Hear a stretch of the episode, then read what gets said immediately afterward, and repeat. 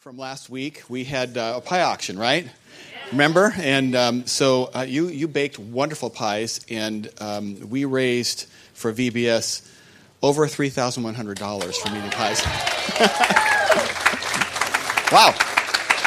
And the heart behind that, of course, is not just a great pie, but we, we make VBS free for kids in our community. And I, I, I don't know the numbers between 70 and 80 or 90. I don't know. A lot of kids last year came to VBS, and, and we want to make it free again for them. We always have, and um, that's our intention. So, way to go. I just want to thank you for that. Especially those of you that, you know, you went through the routine of rolling out the dough and putting the butter in there and then putting in the refrigerator and then putting it back on the counter, you know, so that you know what I'm talking about. If you bake, if you, okay, some of you are going, just don't even try that, Terry. You do not know what you're talking about. But on the fork end of the deal, I know what I'm talking about. So, Thank you for that. Um, okay, Proverbs today, proverb verse 25, or chapter 25, verse 15. A gentle word can get through to the hard headed. you know, I pick these out for me, don't you? That's right. So, um, anyway, today we're in a series uh, making our hearts available to love the Lord, making our hearts available to the Lord to be changed by the Lord the things that He wants to do in us. We've been at that for several weeks, and we really have only been in the first several weeks been preparing for change. And I think we're kind of done preparing for change, so we're going to kind of launch forward. And we talked about taking things um, out to the street, kicking things to the curb. Remember the the way the world would tell you to change, all of the different philosophies and different philosophers that have kind of come in and out of favor over the years. We've kicked that to the curb we took time to talk about the Lord to, to make change. He wants everybody to get on board with the gospel. The most important thing to the Lord is, of course, that we have a relationship with Him, that His Son paid a, a, a terrible price because of God's love for us. So that's the second thing. And last time we talked about getting specific getting specific about the things that the Lord would want to change. Today I want to talk about the first step in change. And this this is a message that, you know, I think any any pastor who um, who preaches regularly has to, to keep this in mind. You have to, to share this message. That's okay. Little ones are little ones, and don't feel bad, Mom. That's you love on that little one, and we love on that little one, and bless bless that little one. Right, church? Say amen. Amen. amen. Bless that little one. It's embarrassing for a mom, right? We don't ever want moms or dads to feel embarrassed when their little one picks that moment. So we love on them. We don't stare at them going out the door like you know, because give me that baby. I want to hold that baby. Anyway. Um, I don't know if that'll make it stop crying or make things worse. But anyway, um, and I, this is this where we're going to go today is a topic that any preacher has to visit. I think you know if they're going to do if they're going to preach the word of God, they got to be on this topic. And this topic today is central, I think, to every Christian. And um, although the, the, topic is not sin, um, it's it's related because I think everybody here knows that you know sin is a is a personal problem that everybody faces. Everybody does at some point. And, you know, for all have fallen and fall short of the glory of God. Sin is this, this darkness. It's this, you know, blindness, stubbornness.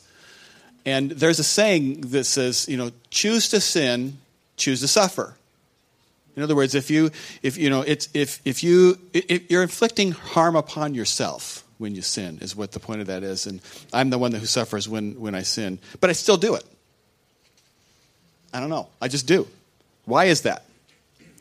It's because there's something darkened in our nature. It's, it's, it's even if you're in Christ, even if you've been blood bought and um, dead to sin, there still is something that nips at our heels and, uh, and, and it just happens.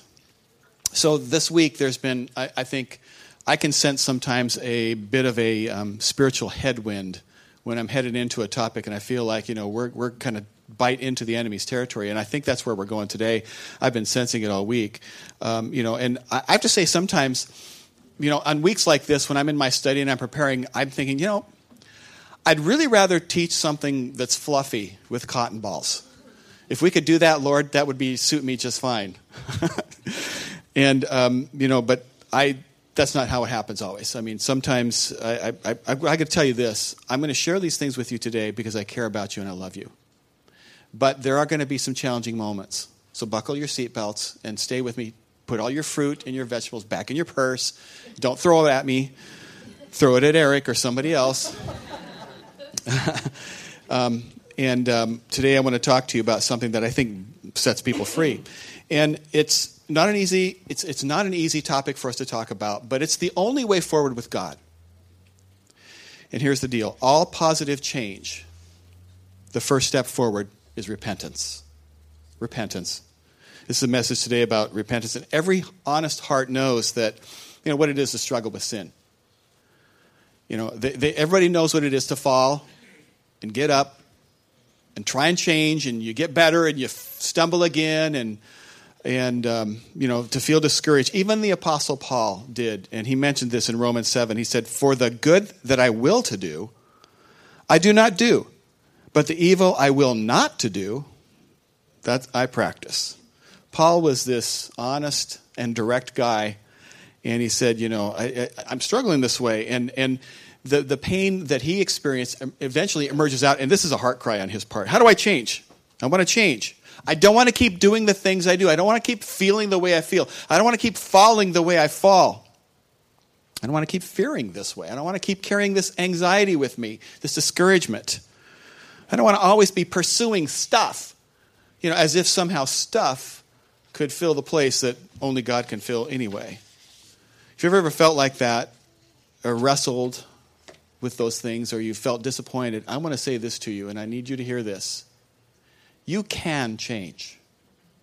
You can actually you can change. You're not going to always be the person that you are. You're not always have to struggle with the things you struggle with. You can be a different person. But the first step in all of this is repentance. It's repentance.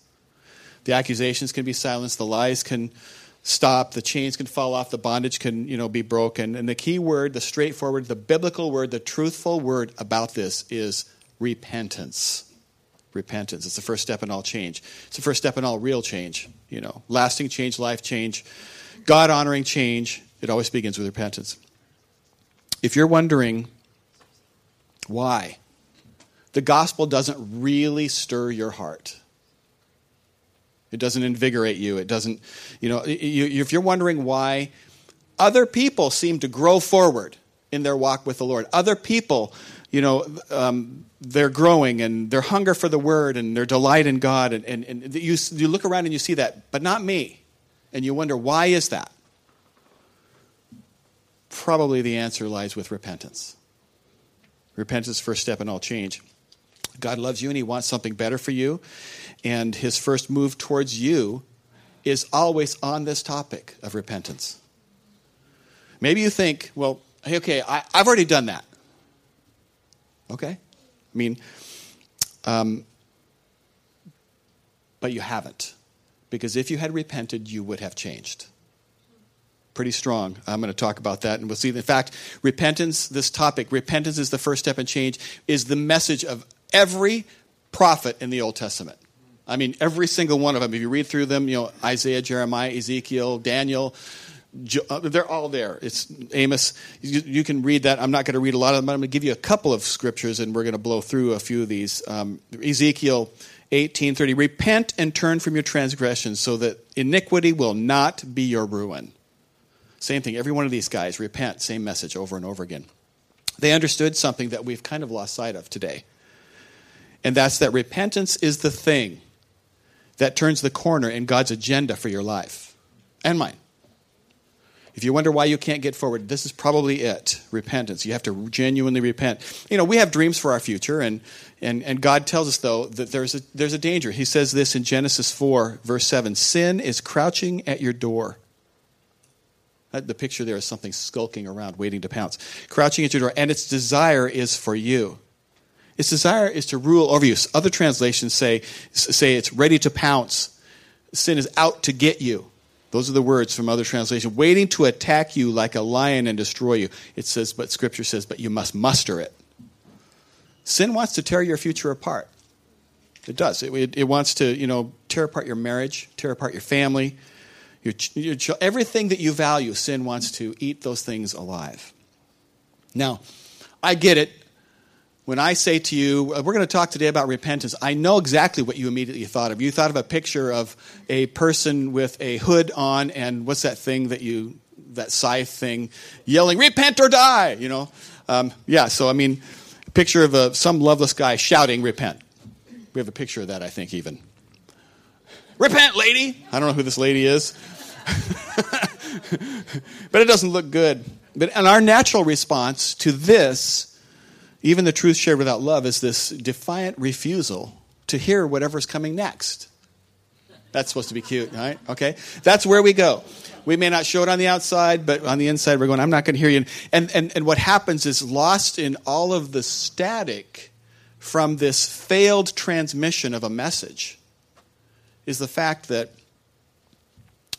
the deep love and commitment that the Lord has for us and how much He hates to see what sin and an unrepentant heart will carve into our life. Repentance is the thing that turns the corner in God's agenda for your life. This uh, word repent found lots of places in Scripture. Metanoeo um, in the New Testament literally means a change of mind. Um, all change begins with a change of mind. That's that's what all these Old Testament guys. Now, maybe you're thinking, well, yeah, that was all those Old Testament guys, and they were kind of harsh and unloving, and and okay, well, let's flip to the New Testament. Here are a few New Testament examples. Let's start with John the Baptist, who was the last prophet of the Old Testament right? Okay? And uh, in fact, if you, if, if you want, here's what Jesus said about him. He, Jesus declared that John the Baptist was God's messenger and that he was greatest of every man born of a woman. Pretty, pretty, pretty prime endorsement from the creator of the heavens and the earth. Pretty, pretty big deal. So John the Baptist said this Repent, for the kingdom of heaven is at hand. Mark 6 12. Now, these are other disciples the disciples went out and preached that people should repent. Luke 15, 7. There will be more joy in heaven over one sinner who repents. They have a party when there's a change of mind by one sinner. That's literal. That's not, okay, so there's, there's stuff going on. When you and I decide, okay, I have, I'm turning, there is a party that goes on. Acts 3:19 Repent then and turn to God so that your sins may be wiped out that times of refreshing may come from the Lord. Okay, there's a rabbit trail we won't go down, but something happens when we repent. That's good. Acts 17:30, but God now commands all men everywhere to repent. 2 Timothy talks about the fact that repentance, the opportunity to repent is given by God. In humility correcting those who are in opposition, if God perhaps will grant them repentance so that they may know the truth. Okay, now there's a rabbit trail I'm not going to go down, but that's something for you to feed on later. What, um, what is that statement implying about um, people who don't repent and not knowing the truth? There's something in there worth looking into. 2 Timothy 2.25, I didn't put that up for you. Um, 2 Peter 3, God is not willing that any should perish, but that all should come to repentance. Some of you say, okay, well, all right, the Old Testament guys, they were pretty cut and dried and maybe harsh at times. Okay, so now I've given you new ones, but okay, so the next argument would be, well, but not my Jesus. My loving Jesus is not that harsh. He would be more understanding. Okay, let's see what Jesus has to say. Revelation 2 5. Now, Jesus is now sending this message to the churches that he left behind. Revelation 2 5, he says, Remember therefore from where you have fallen, repent and do the first works, or else I will come to you quickly and remove your lampstand from its place, unless you repent. There's Jesus talking to the church. Repent. Here's another place Revelation 2:16. He's he's uh, speaking to people in this instance the context here is people who are saying basically that sexual sin is okay. It's not a problem. It, he's saying that to Christians, okay? Pe- there are people who say to Christians, it's really not that big a deal. It's okay. Everybody's doing it. Here's Jesus' response to that. Repent or else I will come quickly and fight against them, people who talk that way, with the sword of my mouth. So, yeah, Jesus does say to repent. And he does love us. You're saying, but I thought he loved us. Yes, he does love us. Revelation 3.19 is a, is a scripture that's quoted a lot about that. He says, as many as I love, I rebuke and chasten. Therefore, be zealous and repent. Those are the words of Jesus.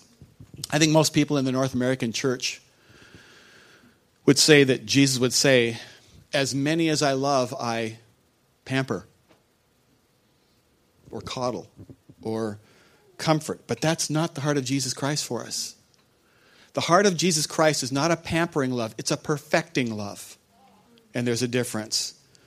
And Jesus, of course, said the same statement. He actually quoted, and he was quoting John the Baptist when he said, Repent for the kingdom of heaven is heaven. And I, I get, you know, I, I hope that you get that this is really an important topic. It's not just a church topic.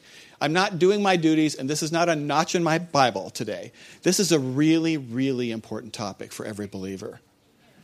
And this word, uh, metanoeo, uh, means a change in mind. It all starts with this, this, this change of mind because we need to understand that in all sin, there is self deception. We deceive ourselves. All sin. We get to the place where we have to perform some sort of mental gymnastics, uh, rationalization. we, we redefine what sin is. And by the way, there are always a lot of people standing around that will help you rationalize that way too.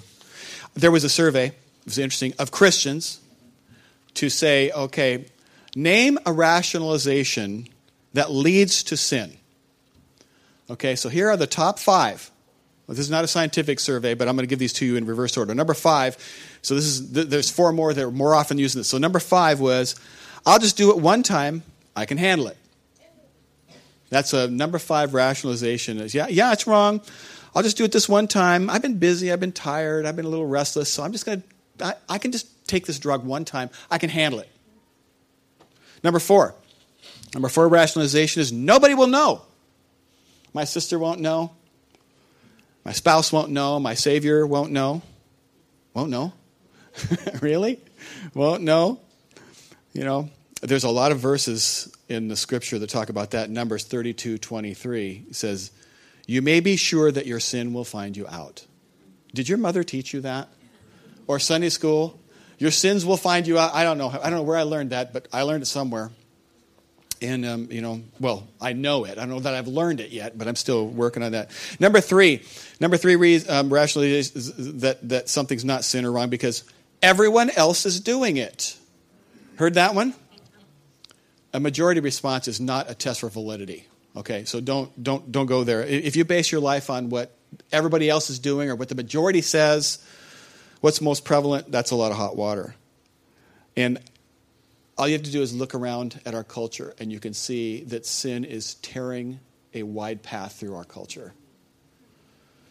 It's um, you know, and, and it's on topics all throughout. It's it's on topics that God forbids. It really is. Second reason that it can't possibly be wrong because it feels so right. I hear that a lot, you know. I've never felt this good. I've never felt this happy.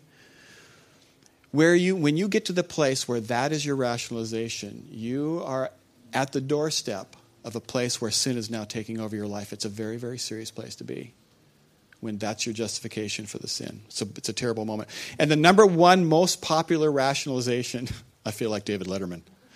The number one is God will forgive me. That is the number one rationalization Christians use for permitting themselves. You know, I, I can do wrong, I can live a lie, I can cut corners, and I can even do that and come to church and pretend and act like things are just fine, have it all. Maybe you can for a little while, but it doesn't last for long. When repentance happens, when genuine repentance happens, it leads to two things.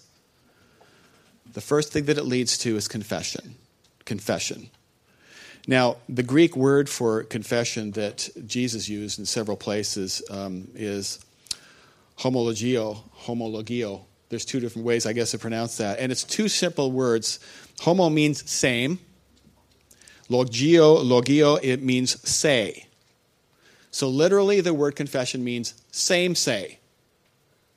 It means you say the same about your sin that God says about the sin. That's what confession is same say. You can't say, you know, you can't say what God says about your sin until you actually see what God sees. Repentance is the process of seeing what God sees. And by the way, it's a process, it's not a statement. Repentance is not a statement, it's a process. When repentance is genuine, it leads to confession, and the second thing that it leads to is restitution. The surest proof of an unrepentant person is when there's a lack of restitution. They have not made it right. You know, restitution is where I make it right, you know, with the people that my sin has injured. I make it right. You know, when it's genuine, and in fact, when it's genuine, I want to make it right. I realize the cost and the price that I've paid. And so that's restitution. Repentance, is the first step. Okay, the second step, the second fact about uh, uh, repentance is it's not easy. It's not easy. 2 Corinthians 7 8 to 10. For even if I made you grieve with my letter, this is, this is the Apostle Paul writing to the church at Corinth. Corinth. It's the second letter. And he's now going to refer to the, what happened after he wrote the first one. For even if I made you grieve with my letter, I do not regret it. Though I did regret it, for I see that the, the letter grieved you, though only for a little while. So he's, here's a, he's a preacher saying, you know, I said something to you, and it was kind of a hard, hard thing to say, and I could see you didn't like hearing it, um, and it made me feel bad. I get this. You probably can understand this. I get this. Made me feel bad, but then I it only made me feel bad because you, you, did repent, okay? You did repent. I felt for a while. As it is, I rejoice not because you were grieved, but because you were grieved into repenting. For you felt a godly grief, so that you suffered no loss through us. He's saying, I felt bad for a while, but then I stopped feeling bad because I could see that what that letter did was that truth actually helped you change. And you changed, and we're still friends. That's what we've read so far. Verse 10 For godly grief produces a repentance that leads to salvation without regret, whereas worldly grief produces death. Okay, there's a lot of words there. And I want to parse this a little bit because the, this, this passage is talking about two different kinds of grief worldly grief and godly grief. Worldly grief produces regret, godly grief doesn't produce regret. Worldly grief produces death. Godly grief produces life. That's the distinction that's being made here. Not all sorrow leads to repentance. Have you known somebody who was sorry, but not because they hurt you? They're sorry because of consequences that they're carrying? Two characteristics of worldly sorrow is regret and death. You know, I, am sorry. I, I'm, I'm sorry I feel so bad. I feel so bad about this. Okay, fix it. you know, I'm sorry. I'm sorry about you know how. I'm sorry you feel that way. Those are the kinds of things. Those are statements of regret. They're not statements of repentance, and that's worldly sorrow. And uh, by the way, it's okay to feel bad that someone else feels bad, but that can be a deflection from responsibility, and that's different than what we're talking about here. Worldly sorrow produces regret, and um, godly grief that leads to repentance. So, not, not all grief is godly. It isn't. Some grief is worldly grief. You know, how do I know if my grief is worldly grief? Well, because it's all about me. It's all about what this is costing me and what the weight that I have to carry because of the sin rather than what you carry. It's a focus on myself. It's about the impact on me. Now, some people live their, you know, they, they have worldly grief or worldly sorrow for their entire life. Never, never really, truly sorry for their sin. They never get to the place where David was in Psalm 51, and you can look that up later, but David was, he had failed terribly, and this was after his failure with Bathsheba, another man's wife, that he committed adultery with her, and then he had her husband murdered. I mean, he did some terrible things. This is King David, who Scripture talks so fondly of and venerates in many ways. And uh, he was he he was a bad guy a lot of the times. This is terrible. That's terrible behavior for, for any person, let alone the leader of a nation. And he gets to this place in Psalm 51, and you can read there. He's absolutely flat out brokenhearted, owning his failure and repenting. Some people never get there. They never get to the place where they, they're sorry for their sin. They're just kind of, maybe they go down a different path where their focus is upon, you know, themselves, what, what's happened to them, the pity for themselves. I've been a victim and, and uh, what's happened to me. And here's the thing a, a, a worldly sorrow that, is, that goes for a lifetime without repentance, Scripture says leads to death. It leads to death. And this isn't talking just about physical death. This is talking about the wages of sin is death. This is talking about that kind of a life leads to spiritual death, it leads to hell. Nothing is more serious in Scripture than that. You know, a lifetime of shallow, worldly grief without repentance is, you know, is a road that leads to hell. And that's not a fun sentence to say in church or to hear. I know. And I hope now that you're not, you know, my enemy because I've told you this truth. I know. But I mean, I mean, but if you're someone who doesn't hunger for the Word of God, who has, has no interest in passionate worship, is, is never shares their faith, isn't, isn't, if you're someone who is not growing or trying to grow in righteousness and, and, and you live a lifetime of worldly grief, you know, I'm sorry that this cost me. I'm sorry that this is what it is. And, you know, that, that's a pathway that leads to death. And if repentance was easy, everybody would do it. It's not easy. It means change your mind. It literally means changing your mind. It means coming to this place where if you had the opportunity to do it again, you would go back and do it differently. I think all of us have probably made some major mistakes in our lives. I mean, probably. I mean, I know I have. And, and, and if you've repented of those things, your, your heart is, is that if I could go back, if I could do things differently, I would absolutely go back and do it differently. I wish I'd never done that. I wish I'd never said that. I wish I'd never met him. I wish I would. And you could name the point where the road had a Y in it, and you went one way, and you wished you would have done the other one. If I could go back, you know, I've repented. It was something terrible. It wasn't my mom's fault. It was my fault. You know, I blew it. It was my, my deal. It wasn't my ex wife's fault. I decided this. If I could go back, I'd do it differently. There's no pretending, no going through the motions. 100% genuine. I would choose to not do that again. And you have to really mean it. That's what repentance is. There was this guy um, um, who was in my office a number of years ago in another church, and he was not attending that church, he was attending a different church. Is that complicated enough? I'm trying to make sure that you can't, don't, don't try to figure out who this is. You, you, you, you wouldn't be able to because I don't think any of you would know this person.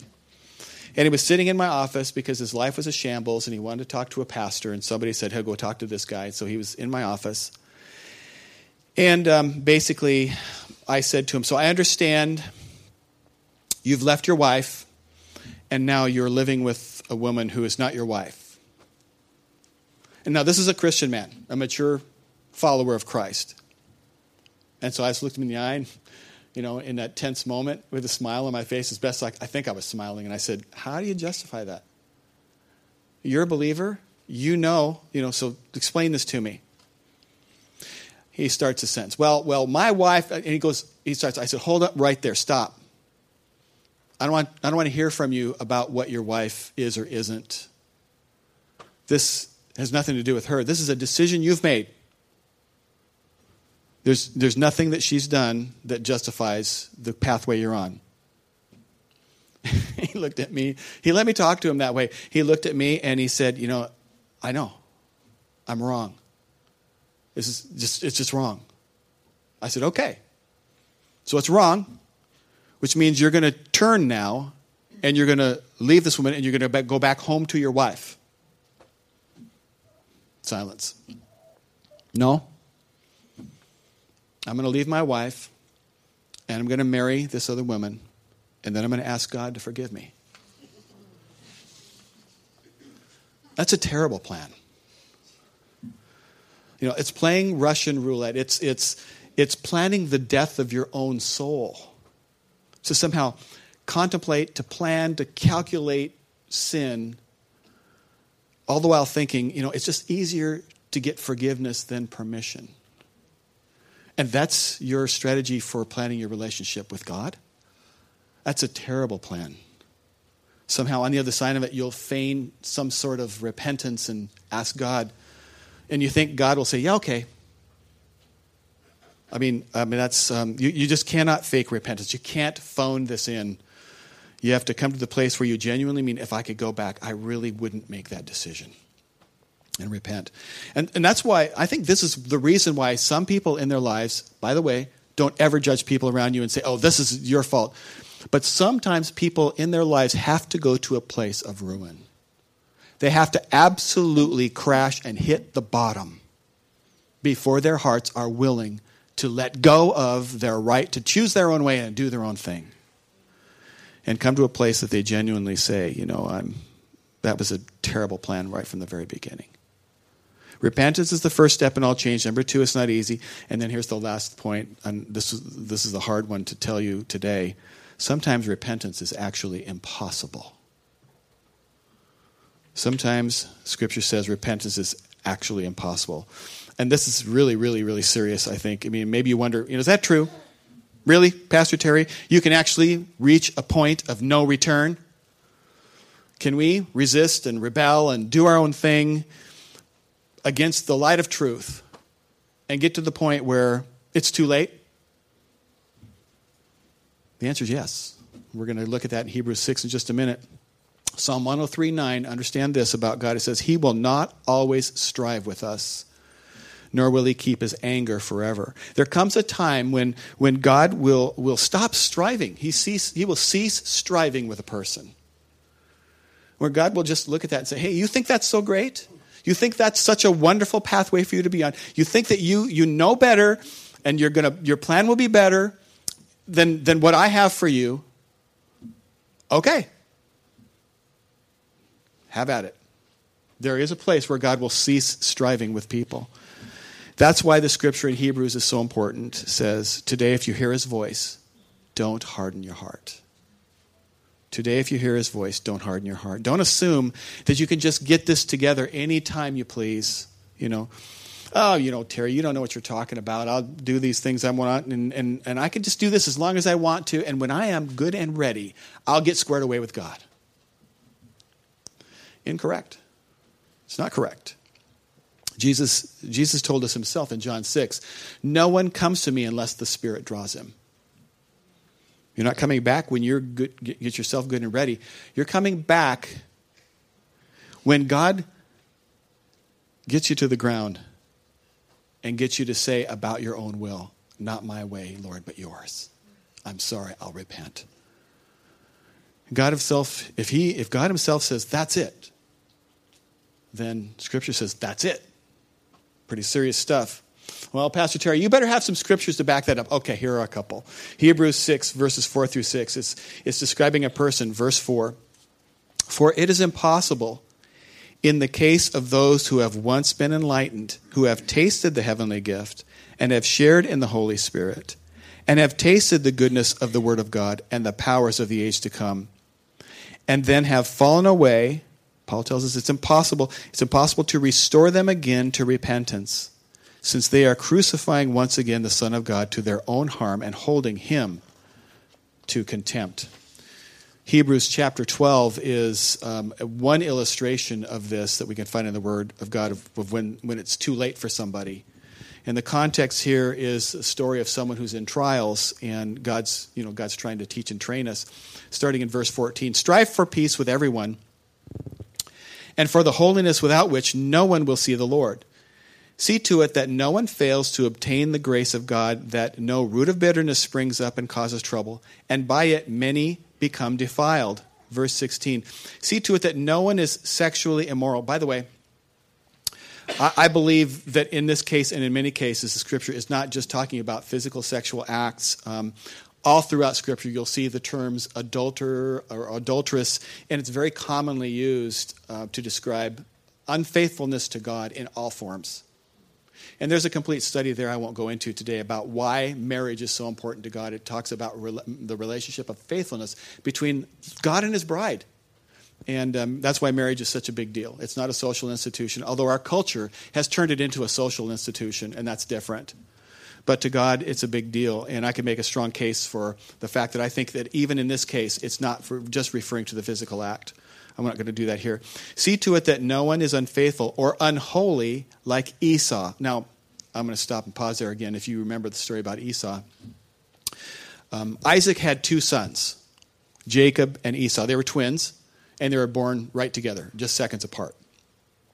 And um, um, Jacob was born second, and he was his mom's favorite. Esau was born first; he was dad's favorite. And these two guys were about as different as two guys could be. You know, Esau was this you know, this rugged outdoorsman, hairy guy. I don't know if that means if you're an outdoorsman you have to be hairy or not, but um, he was the kind of guy that if he took his shirt off at this beach, people would say, "Hey, how come you're wearing a sweater?" oh, that's terrible, isn't it? okay, forgive me for the sweater jokes. Okay. Um, anyway, so he was just this, you know, rough and tumble outdoorsman.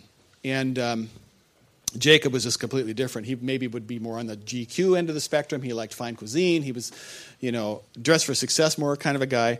And he was mom's favorite. And I, I don't prefer one of those two temperaments over the other. I'm just describing those to you. But one difference is that uh, Esau was a, scripture says, described him as a profane person. And Jacob, in spite of his weaknesses, he, he loved God. And um, Esau, one day, he comes back from hunting, and he's been out for a while, and he is really hungry. I mean, he's hungry. He's eat the handle off the refrigerator hungry, okay? He's really hungry. Meanwhile, Jacob's cooking some stew, and you know what happens? He could smell it. Well, that smells really good. And so he says to his younger brother, Hey, give me some stew. I'm kind of hungry. And um, Jacob, thinking this through, he says to him, Hey, sell me your birthright. No free stew here. You got to sell me your birthright. Now, you can read about this in Genesis 25, but the scriptures talk about two things the blessing and the birthright. And um, the blessing and the birthright together were, were something that, that a father would confer upon his firstborn. It was a big deal. It wasn't, you know, I mean, it wasn't it was it was it was it was spiritual. It wasn't just financial wealth. It was spiritual, and it, and it was a pretty big deal. It isn't like today where you know typically if we have children we, we we treat them all the same.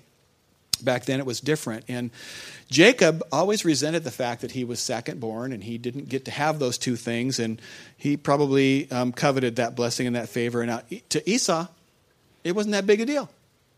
Didn't really mean anything to him. And so he says, "Okay, sure, you can have my birthright. Give me the, give me the stew. And he sold his birthright for a bowl of stew. Some uh, translations, you know, they say about Esau that uh, concerning his birthright, um, they describe it differently. One says despised it, scorned it, showed contempt for his birthright. Now, and now, now okay, so now you understand what's going on in our text. Um, okay, so he was says he was a profane, unholy person like Esau who sold his birthright for a single meal. Okay. My tummy's full now. I just sold my birthright. What have I done? And now he's realizing, oops, not a good decision. Verse 17, for you know that afterward, when he desired to inherit the blessing, it's always afterward.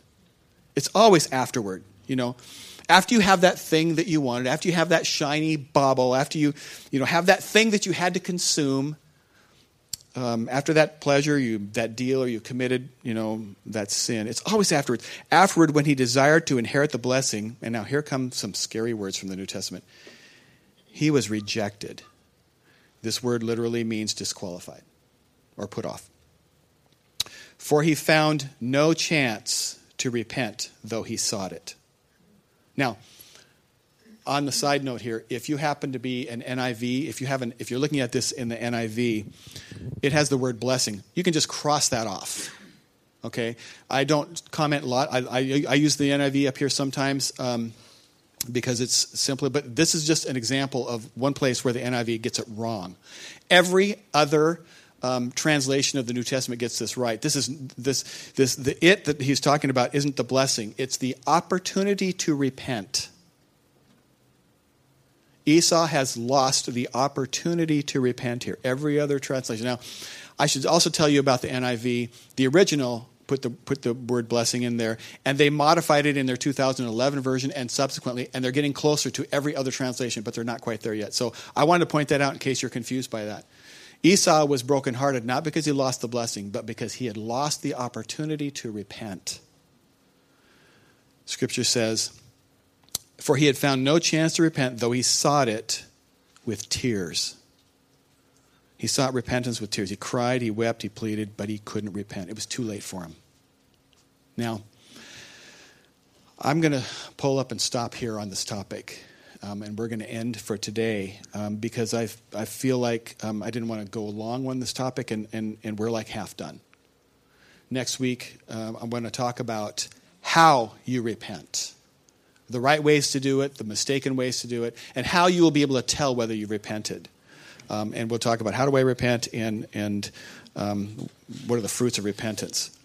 And here's how I'm going to leave this today.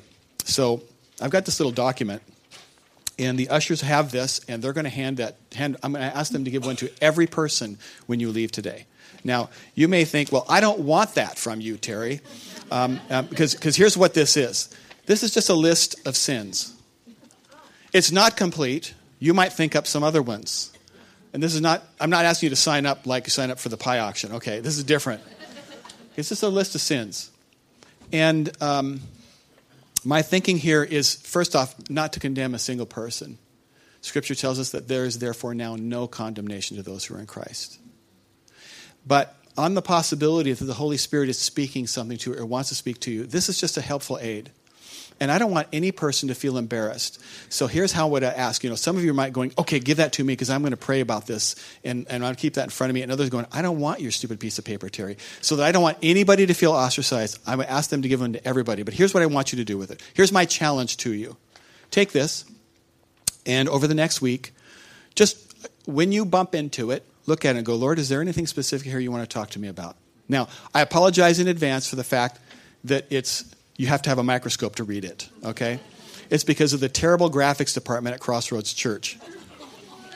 You're looking at the terrible graphics department right here at Crossroads Church. It's because I'm terrible at figuring this out. But anyway, um, so I apologize for the small font here. Um, but here's what I'd ask you to do with it take the thing when they give it to you. And if you don't want it, still do this fold it up. Look at how I'm doing this with one hand.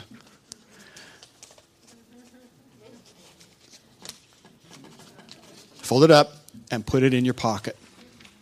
And if you just can't stand having it in your pocket, then stuff it in your empty Starbucks mug when you get in your car and throw it away later. But if you are willing to take this challenge on, just keep it in your pocket. When you change into your shorts after church today, put it in there. And all week long, keep it with your keys or in your pocket. And every time you run into it, pull it go, oh, Holy Spirit, are you saying anything to me about any of this? Just in case the Holy Spirit wants to shape something new and fresh in your life. That's my intention. This is not to slam anybody. I have anybody in specific in mind or any specific sin. It's not about that. The Lord loves the people that He corrects, right? And God loves you, and so do I. If changing was easy, everybody would be doing it. And here's the thing most Christians are just like non believing people around them, in that, you know, we just don't change easily. But this repentance is the step forward. It's the step forward. Next week, we're going to talk about how to repent, how to know that I've repented, um, know that I actually have repented. And uh, I pray that, that where the Holy Spirit takes us will be a high water mark for us because I believe that although we're you know in beginning in the middle of summer and getting into summer and, and I don't know what happens in people's minds with, with their walk with the Lord, a lot of times people take the summer off from God. Obviously, you're not. Thank you for being in the house of the Lord. But I believe that this is a point, uh, this can be a high water mark for the church and for you as we get to a place where we have something firm to build on with the Lord, some a firm place to do that. And as we move forward, here's the thing if we do this right, the, the, the sky's the limit. If we don't get this right, we're not going anywhere. I'm trapped where I am, and you're trapped where you are. That's why repentance is so important. It comes down to this God loves us. Sin hurts us, and God wants to fix that. Fair enough? Okay? So let's pray. So be sure just grab one of these on, the, on your way out the door and don't be insulted by it. Just cooperate, okay? Okay, thank you.